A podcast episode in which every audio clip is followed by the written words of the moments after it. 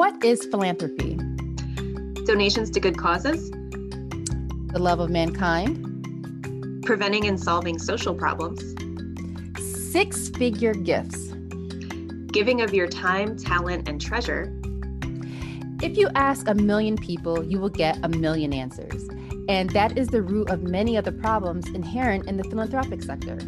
If we are not on the same page about what it is, how can we expect to move forward towards a common goal?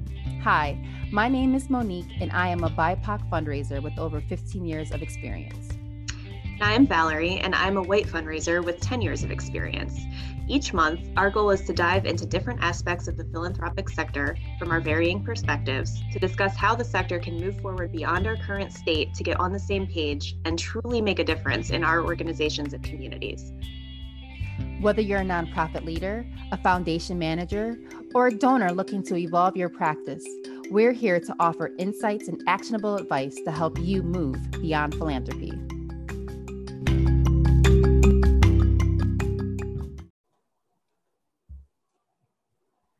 Hello and welcome to Beyond Philanthropy. I am Valerie Johnson. I am one of your co hosts, and we are here today with uh, not only our co host Monique, but also a guest, Erin Morton. I love Erin. Um, we worked together about 10 years ago, and we have kept in touch and done everything from drinking martinis to hiking along the way and fake hiking as well, because sometimes we like to say we're hiking when we're really just walking and eating. Um, so that I think that's the best kind of friendship to have. So I'm gonna go ahead and pass it off to Erin to introduce herself because that was a very unprofessional way to introduce us to the world. So take it away, Erin. Thanks, Val. Well, I think it's like probably the most authentic way to introduce us to the world. I feel like I would tell that story in your living room. I would tell that story in a ballroom full of, of high-end donors. So, um, and we did, I feel like we did hike when we had those martinis too. So just so everyone knows, hiking is like the big thing for us. Definitely. It all comes back to hiking. I'm Erin Morton. I am a development professional in Philadelphia. I've been in the field for about 10 years. I have mostly worked on um, science and medicine. So a couple years at the AACR, um, a few years with Temple Health, and most recently at Jefferson Health, working on health equity programs um, and leading the campaign pillar around that community for our Reimagine campaign. So excited to be here. I don't, I have an opinion about everything. I don't often talk about my opinions in, in fundraising. So thank you for inviting me, ladies. This will be kind of cathartic, probably releasing things I didn't know I had to say. So. Pretty much all we do, right, Money? It is, it is. But I mean, but let's let's get into it. So today's topic is the CFRE. So Val, you have one. Mhm. Um, I do not have one, and Erin is on the fence of getting one. So why? Let's talk about you know what the CFRE is, and Val, why you have one, and Erin, why you're thinking about having one, and I'll jump in as to why I don't have one. So the CFRE is the Certified Fundraising Executive um, credential, I guess is what you would call it. So essentially, you need to input a bunch of information into their system to prove that you are a fundraiser. And for every amount of money you raise or every activity you do, you get a certain number of points.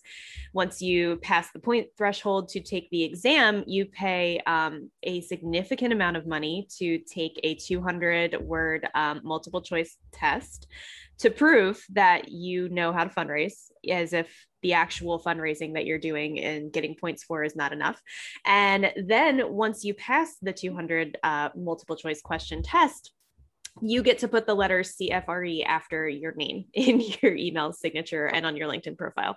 So it is a way for people who are not familiar with fundraising to recognize who is serious about fundraising when they're doing hiring or looking for somebody with fundraising expertise. Um, it's a way for fellow fundraisers to recognize like who I want to say who's more knowledgeable and who's been in the field longer, but honestly, that's not really how it works in real life. But that's how it was meant to be, I think.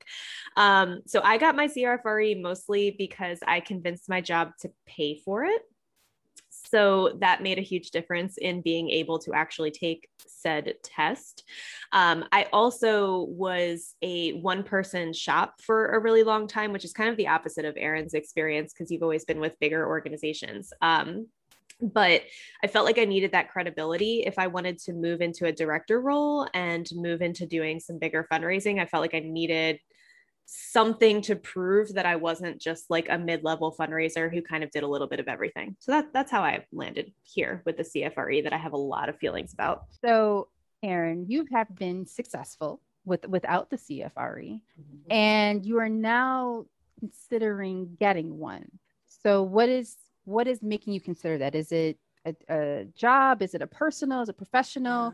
You know, what what's making you think about it? So I think this is like the grand foil for the podcast because mm-hmm. I think I was thinking of it, but that feeling has really kind of waned. And a lot of it is really, and we can get into this, but get it's, into it's, it. Get it's, into it's, it. it's, I feel like it's a misplacement of a credential in that mm-hmm. the CFRE is very valuable if you're an executive director or you're coming from an administrative role and you want to move into a leadership where I think CFREs would be really great for boards. Mm-hmm. Um, but I think that the credentialing is perhaps one of the biggest barriers to making success in fundraising careers more accessible. Mm-hmm. Um, and it doesn't necessarily, I think the fact that you have to literally do all the work just so someone can say you know how to do all the work is a gross misuse of resources. So, um, that is, I think I had considered it and I had looked into it because I don't want to discount what Val said. There are a lot of people who look at the CFRE and say, oh, that that's some type of expertise or that designates some sort of expertise. Mm-hmm. But I would also say, and having been on a lot of hiring panels, um, sometimes the CFRE is something people discriminate against as well because we have a lot of people who have a lot of practical knowledge and know not as much application. Or for example, like the CFRE doesn't tell you that you're good at data analytics and you get predictive modeling or prospect research. And it just kind of quantifies the fact that you've been able to close the gift. And then if you've been able to close the gift and you have the numbers and you can speak about a donor moving through the process and how you help them do that, I don't think that the CFRE helps you more than having that like practical experience and being able to think it. So well, also the CFRE is a multiple choice exam. So that doesn't mean that you can communicate well. It just means you can memorize facts. Um, or take tests really well. Yeah, or take tests really, I, which I do, which is why I was like, all right, I'm going to do this. Um, but I know people who have struggled and taken the CFRE more than once and you know had had a hard time passing the test whereas i'm a good test taker. I'm good at memorizing information and kind of understanding the way they're asking the question in order to come up with the right answer. But does that mean i'm better at fundraising than them? I, I don't think so. I mean I, I think i'm just a good test taker and other people with more knowledge or have raised more money or have more expertise than me might not be. I can't remember what year it was. Maybe 2017 I had completely qualified for the CFRE. I put in all my numbers and all that stuff, and I was getting ready to schedule the exam and ask me when I want to take it. And I really had to sit and think, like, I am a horrible test taker.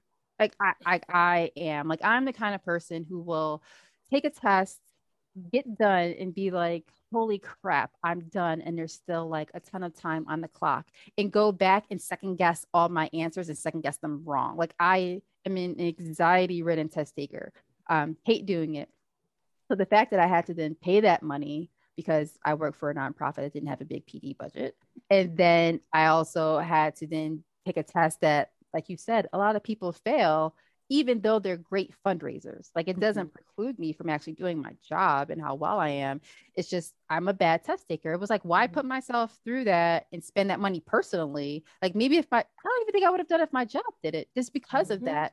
But I think the other thing is who's making these questions mm-hmm. and like what is it getting to right? If you're moving through that process especially now when we're talking about moving beyond philanthropy we're talking about decolonizing philanthropy and we're trying to move more towards a community centered focus and practice are we certifying people in a traditional sense mm-hmm. that's creating this vicious cycle all over again?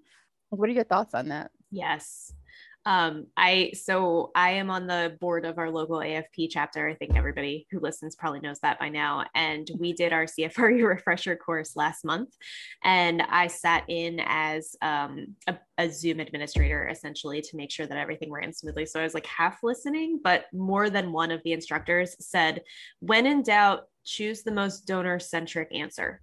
The, when you're taking the test, choose the most donor focused answer and that will almost always be the right answer. And every time they said that like the hair on the back of my neck stood up and i was like what are we teaching people? Like what are we reinforcing? Like that is not always the best answer in real life so why is it always the mm-hmm. best answer on the test? And yeah that's that's been my experience. Erin what do you think? So i so talking about like decolonizing so one of my big radical platforms is and this is really going to piss some people off but fundraising is a people to people profession. There mm-hmm. are little kids fundraising on their blocks. There are people who know how to engage people, to rally people around missions. That's what we do. I think it's great to have a bachelor's degree to do it. I think it's great to like have some education. It's great to have all these certifications, but I think we also need to start centering fundraising around core skills. And that's mm-hmm. probably not a novel idea. I just think that I'm really about taking off all those certifications and really evaluating a person's ability to really um, engage each other peer to peer. So I get frustrated, I think, about the CFRE.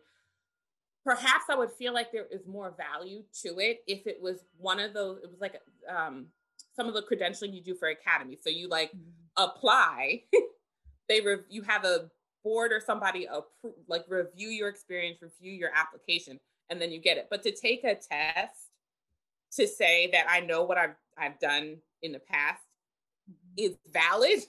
That's right. a little funny to me. And then when it would have been the most useful when I was a staff assistant and a development coordinator and all those things, because those titles are hard to overcome. Mm-hmm. You can't, even if you have a lot of skill, you there's not a lot of opportunity to jump right from what seems like a very support support role mm-hmm. to a frontline fundraising role, even if that's what you're in can't afford the test, mm-hmm. didn't have like the numbers, didn't have the, or didn't have enough of like the continuing education. If I wanted to, if I had to do the continuing education, it would have been all paying for continuing education. It wouldn't have been me instructing right. anything. It wouldn't be. So I feel like I get frustrated by the credentialing and then to the point about like, you know, how it how well is the test constructed? Because I feel like that's kind of mm-hmm. along the lines of what you ladies were talking about. I just, I don't know. I just feel like you can be donor. I, well, this is the other thing. I think you can be donor centric and it be the right kind of donor centric. So, okay. but that's the lesson that you have to learn in, in practice. As mm-hmm. understanding that your benefactors are partners with you and you guys are all working with the same mission. It's mutually beneficial circle there. And then it's also having a leadership team that really believes in that. That's not something like taking a test to identify donor centric answers is not, it's also not like an indicator that you really know how to support and move a mission forward, which is, I think, mm-hmm. why we fundraise and why right. we want people to know that we're really good at this because mm-hmm. we want to, we know how to move missions forward and we know how to speak and champion on behalf of others. So so you said something that definitely piqued my interest, but I think would pique a lot of people's interest, which is um, you can be donor centric in the right way. And being that you work for a large, you know, university healthcare hospital network, I'm curious what that looks like to you in your role with like a larger organization. Yeah, I think so. I feel like we talk about large organizations versus small organizations as if they're like so so so different. Mm-hmm. I think the only difference sometimes is access, but I think it's still the same challenges. We have a job to be an intermediary to a certain extent between people who are passionate and want to see this impact and people who are on the ground working towards that impact. Um, and I think that in being donor centric, um, it's finding the donors whose interests align and whose interests match, mm-hmm. as opposed to finding people who care and then constructing something that mm-hmm. you know is aligns with what they think. And i think we've had a real great like i think in my work i'm really fortunate because we find a lot of people who particularly with like health equity and moving a health system in a direction it's never been, we find a lot of people who get the entrepreneurial vibe of that and the fact that the metrics are going to look different the work is going to look different the way we make decisions is going to look different and have left us the space. But i think that's being clear and transparent with them. And it's also once again like just making sure that as a fundraiser i'm listening to what they're saying i'm listening to what they're interest, interested with and i'm like making sure that they're hearing the information that aligns with that. Because i think that's the other thing. You can hear one thing hear a topic here and not listen deeply enough to know like perhaps when they said food they meant nutrition or perhaps when they said food they meant access and like mm-hmm. understanding all those different nuances so um that's probably what i mean by donor engagement in the right way and when we're we're we're yeah. really finding people coming together it's a rallying point like yeah and i think you have a unique you work on unique projects for being such a large healthcare network. Um, do you want to just run down quickly the types of projects that you are working on with health equity?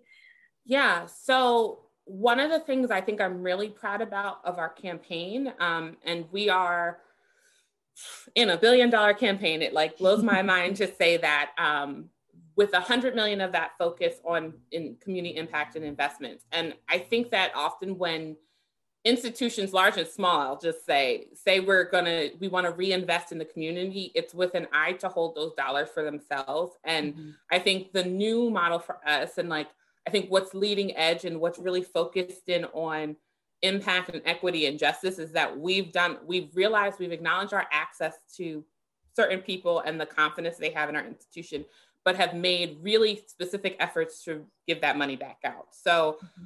so my favorite programs that we've done so far are our Catalyst grants in the Latino community, which was focused on capacity building of um, a variety of nonprofits who've committed to health equity, who see themselves in, in, in, the, in a space and address some of the vital conditions that we have no idea how to do. We were able to get $600,000 out for that. Um, and I'm, I'm really proud of the partnership that we have with Temple on the west side of Broad, CERT, like to reduce stroke. Like that's a lot of prevention work. Strokes in the name but we're really not dealing with stroke. We're we're talking about healthy eating. We're realizing that the neighborhoods are are not designed to produce health. People don't have access to the resources and so working with a really collaborative team around that. And then we have the refugee wellness center which is probably the Hansjörg um, wellness center which is probably our most renowned project but it's been really exciting to be to say we want something to be culturally competent we want something to be designed for the communities that we're serving and we want something that's like investment in something they care about so an asset in in the, their neighborhood to be able to design that work in partnership with SEAMAAC so i think that your question was about you know kind of seeing where we're highlighting the work mm-hmm. you can tell i'm like now I'm like, let me come back to the question because I rambled a bit. Um, no, I like the rambling. I mean, you've, so you've told me about, ramble.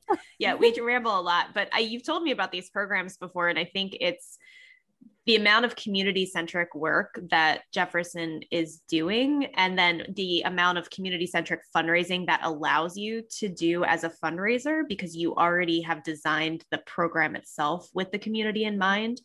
Um, it kind of kind of sets a standard in a way that I don't think we have a lot of standards to look at for community centric models. So, um, sorry to put you on the spot, but as you were talking, I was like, we got to learn more about this. no, I appreciate it. And that's why you're the host, because I was like, I think I answered the question. I really feel like I came back to it at the end, but I was like, if they want me to articulate this again, we're out of luck. So,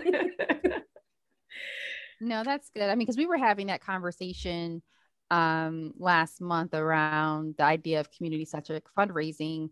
And fundraising is only as successful as the organization that it exists within right? Mm-hmm. and the donors that you're working with. So you know what is the piece that's missing and, and what is actually has to happen to make that successful? Thinking like you know we don't really have any large institutions that have really demonstrated that publicly. So you know those examples were were great I have a question perhaps for you guys. Mm-hmm. Um, because it's just kind of, I think this notion of collaborative fundraising, we've talked a lot about it. but it's never been more important. I feel like the buckets are smaller. Mm-hmm. The the individual donors are more focused. So like, can you guys talk me through some of maybe experiences that you guys have had on collaborative fundraising and or tell me what your wish list would be around a partnership like that. You know what I mean? Like who, who makes a great partner in, in that type of stuff? I mean, anytime you ask me about my ide- ideal world, I say burn it all down. So I'm gonna let Monique kick this one off. I'm usually behind you with burning it down. Um, but you know, but I will say that um, so I sit on the steering committee for Philadelphia Black Giving Circle. And last year, you know, like many other, you know, Black centered organizations, we got an influx of, of dollars. But what was interesting was that it gave us an opportunity to really figure out who we are as an organization. And it was that we're actually more than just a giving circle. And we really redefined our membership and our and our involvement with our partners as to organizations that are actually committed to unlearning anti Black racism and are committed to uplifting Black led organizations and communities. So really one having that that foundation as to like this is what we're about. Are you about that? You know, because I mean we had organizations that were like, "Hey, we want to partner with you. We're going to sell some beer in your name and um, you know, you guys have to promote it." And we're like, "Hey, you know, guns, tobacco, firearms, alcohol have been like the detriment of the Black community. So we have to respectfully decline. Um, but you know, mm-hmm. thanks. You know, we can't stop you from giving, but like we can't actually like partner. It can't. Mm-hmm. It can't be that collaborative partnership. Whereas there have been other, there have been foundations actually that have been traditional family foundations that are like, what can we learn from you? How can we work together? Because this is somewhere where we have faltered and we don't understand so we're now doing a lot of partnering with those organizations now to help them understand, but to also support the work that we're doing. So really having first having that foundation of where what we're standing on to go forward, I think is, is crucial and really putting it out there like blatantly, like this is what we're about. This is what we're trying to do. Are you willing to get down on this? If not, you know, there is another organization out there for you to collaborate and partner with. Mm-hmm. I have two examples. Um, so one is the negative example. I'll start with negative and on positive. Um, so there is a family foundation here in Philadelphia that uh, my organization has a good relationship with, and they did a funding cycle for um, BIPOC led organizations recently. But prior to announcing that they were funding BIPOC led organizations, um, we had a side chat with them at their request, and they gave us some of that funding prior to announcing the full funding opportunity. And I don't think I realized when we had the chat with them that that was the pot of money that they were planning to give to us. And we're not a BIPOC led organization. We serve a majority BIPOC population. So, will the funding for the specific project that we talked about go directly to BIPOC folks who have been marginalized and disadvantaged? 100%. But at the same time, if your goal is to get the money to BIPOC led organizations, why are you going around your own process? why are you coming to a white led organization to have side mm. chats? Um, so that's kind of my negative response is like having a good relationship is one thing, but also like as a white led organization learning when it's time to step back and and maybe not accept funding or not accept the meeting or the side chat or whatever you want to call it um, i I have no idea what I would have done if I actually knew ahead of time that that was the pot of money that they were talking about. And I can't say that I would have turned it down because it was pivotal in getting um, telehealth and telemedicine opportunities to our participants that don't have them. So that is a super important project that I definitely want to see get off the ground. But at the same time, like, that money was not meant for me. And my white ass jumped in here and took it anyway. So that is kind of a bad example of like coming together and community modeling. And then I guess the better example is a different family foundation um, that has really leaned into trust based philanthropy with us um, and with us specifically. So we were kind of their pilot organization into taking a step back, trusting the process, trusting our expertise, letting us do what we do with minimal reporting, minimal um, requesting. Like we have a once a year chat, and we took our gift from an annual gift to a three year gift, and they have increased our gift every year that we've been in touch with them. And it's been an amazing partnership. They show up to our participant events, they really want to understand what we do and also want to let us do what we do the way that we need to do it without mm-hmm. imposing their restrictions or their impact statistics or like anything like that. And those are the relationships I want to see more of, I guess. Yeah. And the ones I want to see less of are the ones where they say, like, well, we've got BIPOC money, but let's slide you in there before we open it up to BIPOC led organizations. Yeah. I feel like this conversation has led my mind down two tracks. Mm-hmm. We do this every episode. it's normal. I feel like one is the safer way to go, and it's probably the way I'll go. Um, but for your information, one is kind of this trust based philanthropy concept. So the mm-hmm. notion that it doesn't take a 47 page proposal. Mm-hmm. It takes, or that that you're leaning into having mm-hmm. communication as opposed to mm-hmm having a fully fledged out plan. You're you're leaning into the journey with us to make it work as opposed to being specific. But then there's the other other one, and I can hold on before is- you move to the other one. I do mm-hmm. have to say that is our largest private grant every year. Is the trust based mm-hmm. one that requires a two page letter with no restrictions whatsoever. They say just send us a letter on what you want to do next year, and I send them a two page letter, and they say cool, here's your money, which is the easiest both request and reporting process I've ever had in my life, mm-hmm. as opposed to the 47 pages that I have to submit for $5,000. So more people need to lead into this is what I'm going with. used to do those. I'm like, I will go find $5,000. right. Yeah. For one person that all I have to do is make a phone call. Right. Um, I'm sorry, go ahead with your second well, yeah. And I also would say like at this point you can go fund me $5,000 pretty much for anything. So yes. Anywho, not to diminish that philanthropy, but um, but the other piece, I feel like this is where I'm more passionate about. You talk a lot about like these foundations, these donors, overall pivoting to BIPOC led leadership, which I think is amazing. But and I think we celebrated a lot ourselves, but if we're not making these careers more accessible mm-hmm. to people, then I don't know how big, how impactful the shift is going to be. If you think about it, if you look at executive directors, if you look at leadership teams, the people who tend to get have the most seniority come from these fundraising backgrounds, and that's because we our organizations live and die by the money. We can all have good intentions, but if we don't have the dollars, we can't do the work. So I just feel like the career trajectory is just so good if you can get in and you can learn and you can do all this stuff. But I like I even think about some of like the applications I've seen. There's people who have proven that they can rally communities, mm-hmm. that they have, you know, insider knowledge um and you know of what is going on on the ground. Mm-hmm. They have credibility. But what they don't have is five, 57 letters behind their name or some, you know, fancy degree for your school or whatever.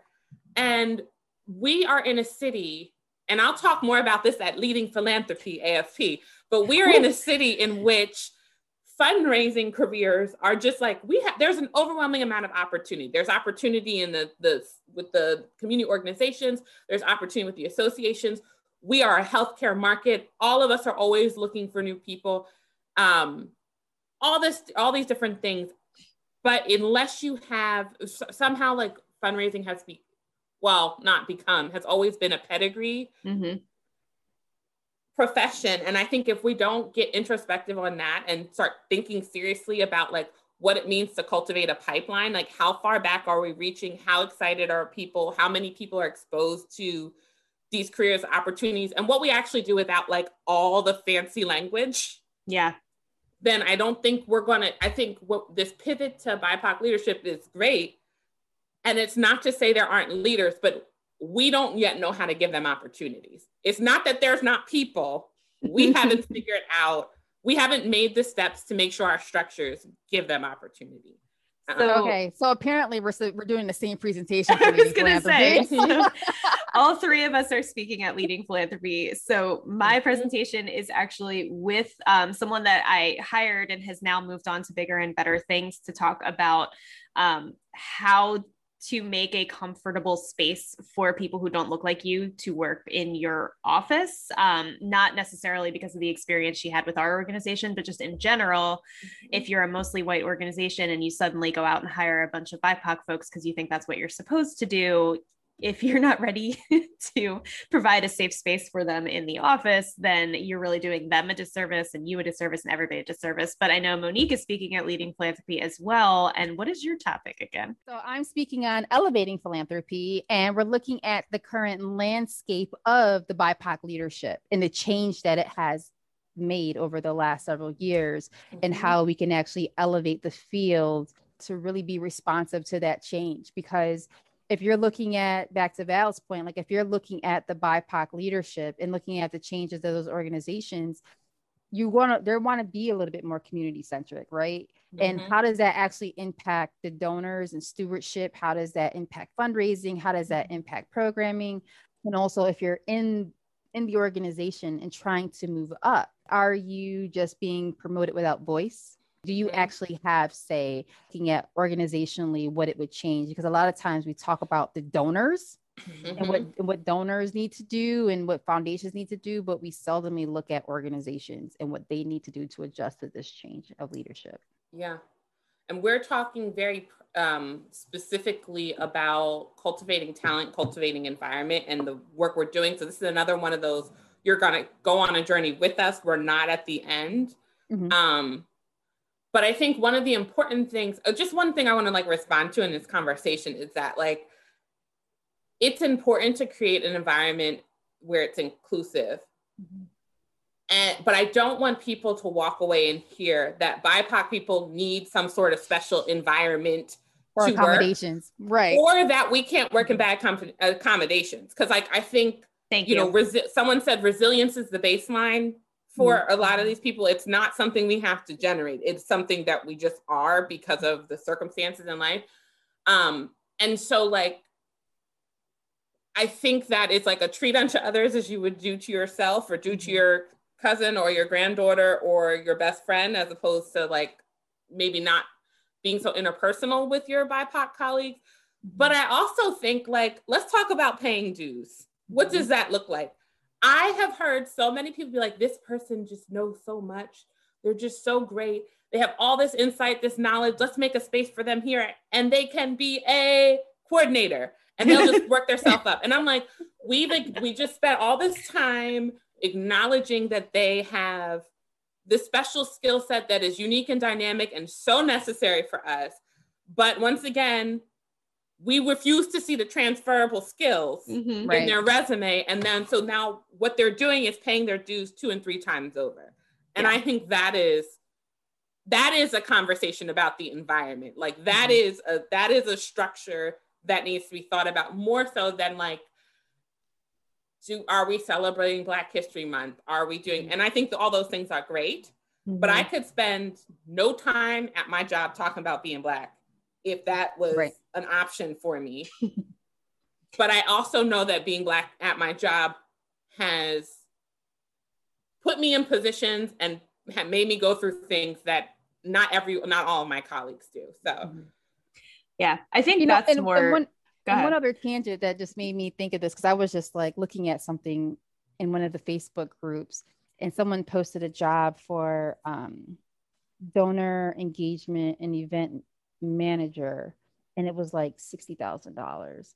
And I'm like, so wait, this person is supposed to manage all your donors and do your fundraising for this national, if not international organization and all your pay. Like, okay, so as we're talking about like skill sets, like, can we also pay people what they're worth? Like, mm-hmm. if you're expecting me to bring in millions of dollars, I need for you to not only pay me $60,000 because mm-hmm. then it's that vicious cycle of you're going to get people who are not necessarily qualified and they're going to start at these lower positions and earn their cred and move up but it's just like i can bring the money in give me what i pay what i'm due for this and and you'll get what you need i think that I don't know. And, and, I know it goes back to the whole, oh, we're trying not to exceed 10%, even though I'm sure they're not anywhere near that with a $60,000 position. Well, and um, also what's wrong with 10, exceeding 10%? I just got to say that. Like, I have, true. I had this, I had this client that I was just working with and we submitted the, um, the proposal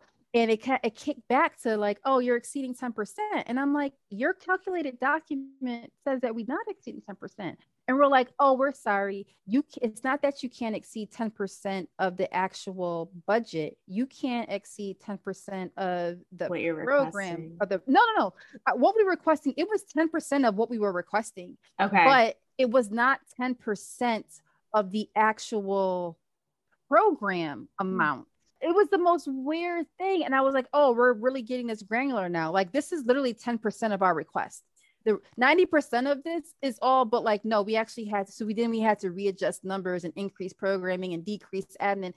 So one thing, listeners, is if you could see our faces in response to this, it, you you're missing out. Um, and second, YouTube of this.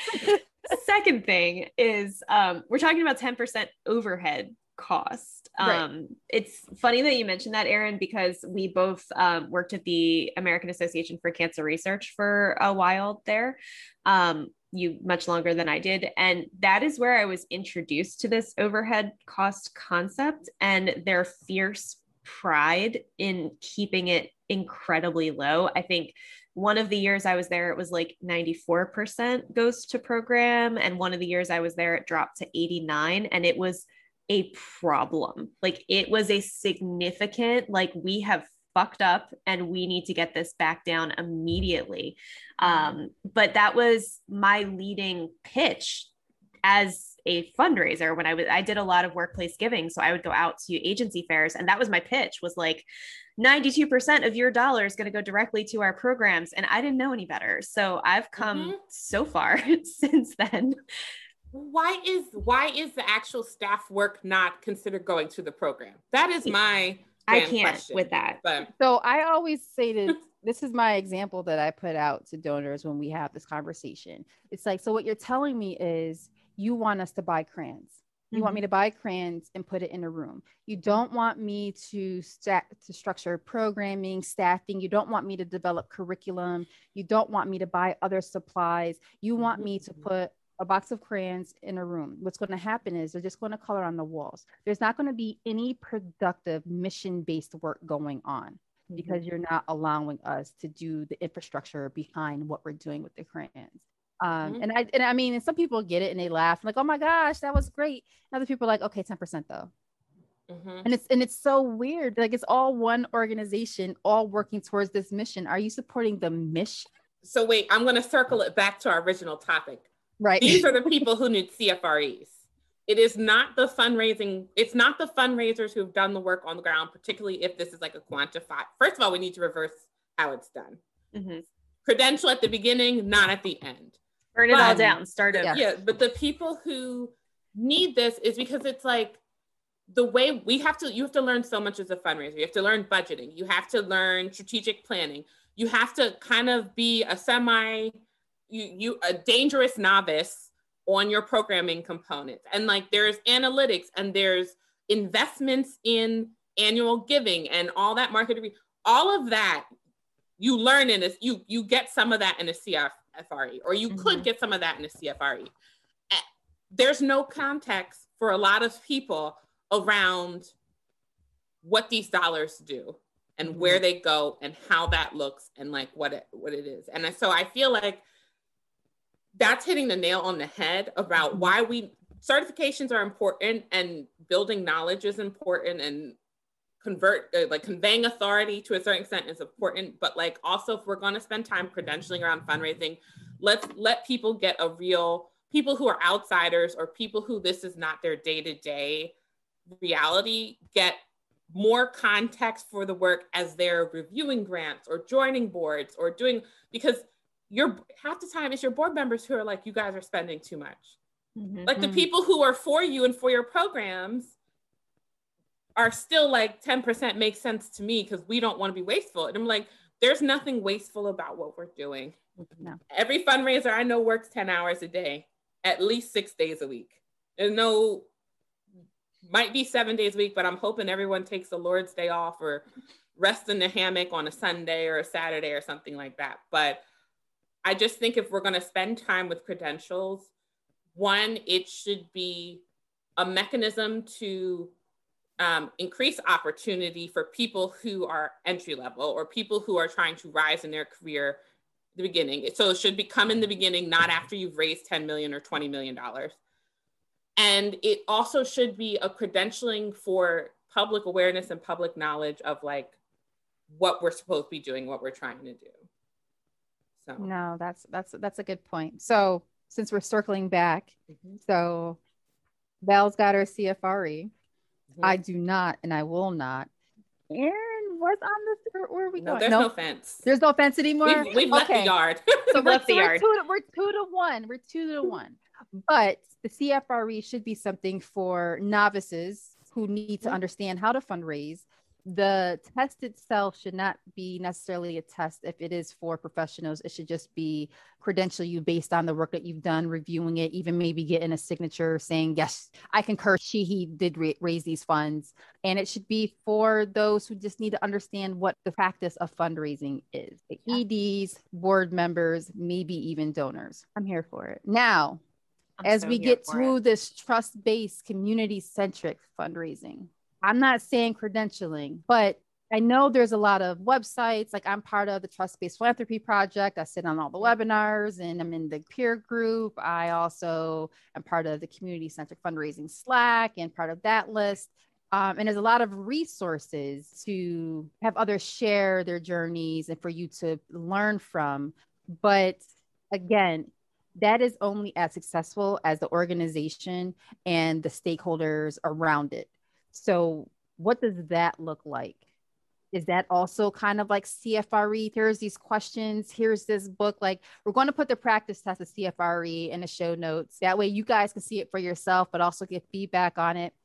And also see if yourself if that's something that you want to take. We're not telling you not to get the CFRE. You know, leave that decision to you. This is all personal based there, yeah there are, there are definitely benefits to having the cfre it just depends on what situation you're in professionally and where you want to go. Like i don't know that i'm going to keep my cfre active for the rest of my life but did it help me get a director job? 100% like those two things happened like very much in sequence.